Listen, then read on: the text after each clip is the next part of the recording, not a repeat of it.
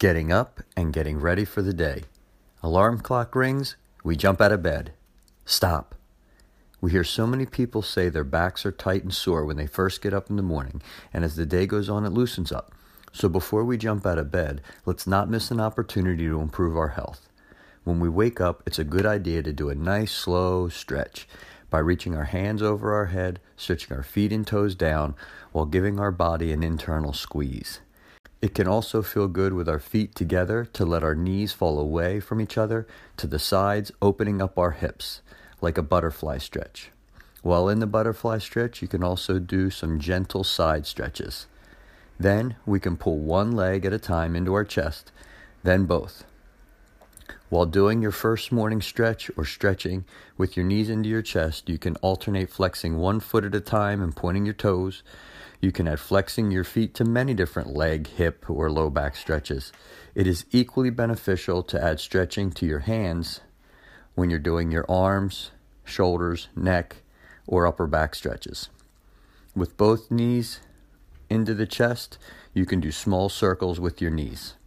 Next, we could do gentle windshield wiper movements with our feet on the bed and with our arms straight out to our sides for support, allowing our knees to slowly fall from one side to the other while keeping our back flat. Our tailbone should be tucked under in a neutral position with our core engaged. Remember to use smaller movements when we first are getting up. If there's some soreness or pain, only bring the knees into the chest. And if you feel okay, do small circles with your knees. Do this for a couple days before attempting to add any twisting motions. We should not do twisting movements when we are in pain. Our intelligent body is the ultimate doctor and will use discomfort and even pain to tell us exactly what it does and does not want us to do. This communication, discomfort and pain, aka symptoms, guides us to better meet the needs of our body. This information in this book is a good starting point but our bodies may require slight variations in requirements to meet its specific needs. Consult with us or your chosen health professional to help you determine your body's specific needs. It is important with any stretch we perform that we warm up and start with smaller movements first because we always want to be warmed up before we go into deeper stretches.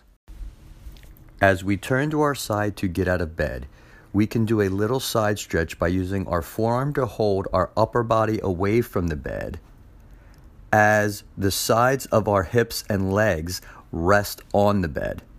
Then move to the foot of the bed to stretch the other side of our body. When you are ready to get out of bed, do not kick yourself up if you are lying on your back. You should get out of bed by lying on your side first it is also important when we are lying on our side before we get out of bed to not push with our elbow that we are lying on and use our shoulder muscles. The body is too heavy to be lifted by our shoulder alone, and this could cause a shoulder injury. Either side we sleep on is fine, but can depend on what side of bed we get out of or if there's an injury that we need to take into account. The best way to get out of bed is by lying on our side and allowing our feet to come off the bed while the hand from the top arm pushes off the bed. This will cause our body to teeter onto our bottom to a sitting position without having to use our shoulder, stomach, or back.